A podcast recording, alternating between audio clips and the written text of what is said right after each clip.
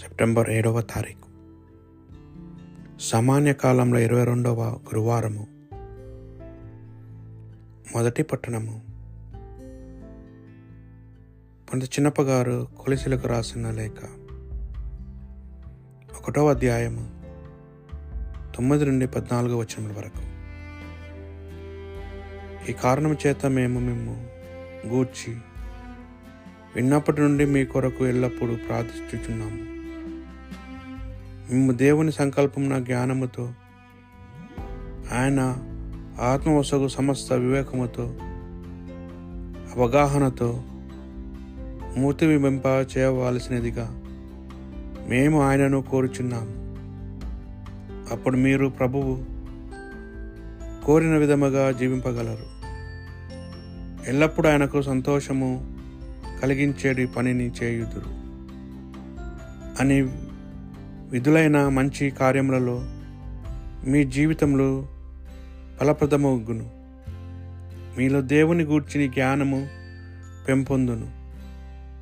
ఆయన మహిమానిత్వ శక్తి వలన లభించడి బలముతో మీరు బలవంతులయ్యదురు గాక.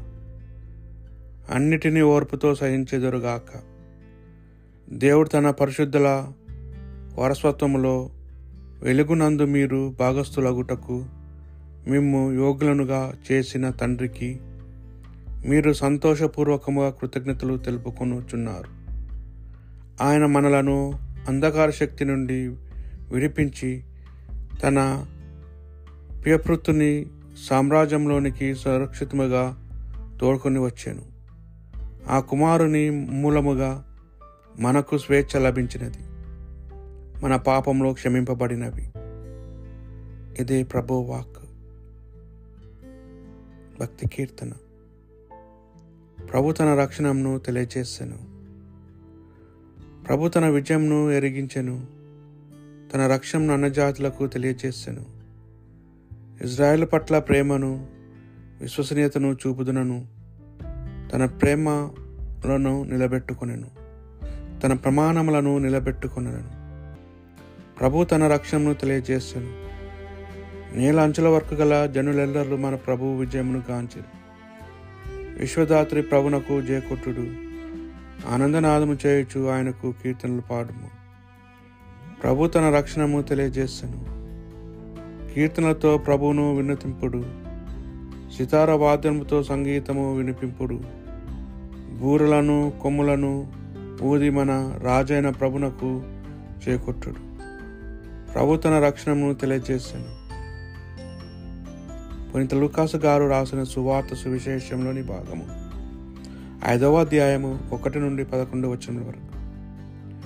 యేసు ఒక పర్యాయము గణసరేతు సరస్సు తీరమున నిలిచి ఉండగా జనసమూహము దేవుని వాక్కును ఆలకించుటకు ఆయన వద్దకు నెట్టుకొనుచు వచ్చిరి. ఆయన అచ్చట రెండు పడవలను చూచెను. జారలు వాని నుండి దిగి తమ వలలను శుభ్రపరచుకొని చుండిరి. అందులో ఒకటి సిమోను పడవ.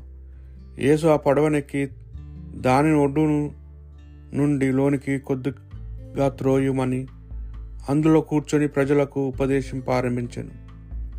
ఉపదేశించుట ముగిసి ముగించిన పిదప యేసు సీమోనుతో మీరు పడవను ఇంకను లోతునకు తీసుకుని వెళ్ళి చేపలకై మీ వలలను వేయుడు అనెను. అందుకు సీమోను మేము రాత్రంతయు శ్రమించితిమి కానీ ఫలితము లేదు. ఆయన మీ మాట మీద వలలను వేసేదము అని పత్యుత్తరం ఇచ్చాను. వల వేయగానే వల చినుగునన్ని చేపలు పడెను.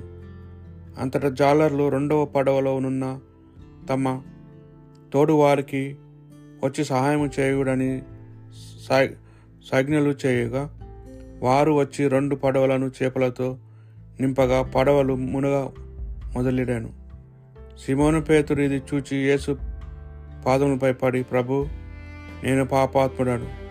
నన్ను విడిచి పండు అని పలికాను. ఇన్ని చేపలు పడ పడుట చూచి సీమోను అతనిని తోడివారు ఆశ్చర్యపడిరి.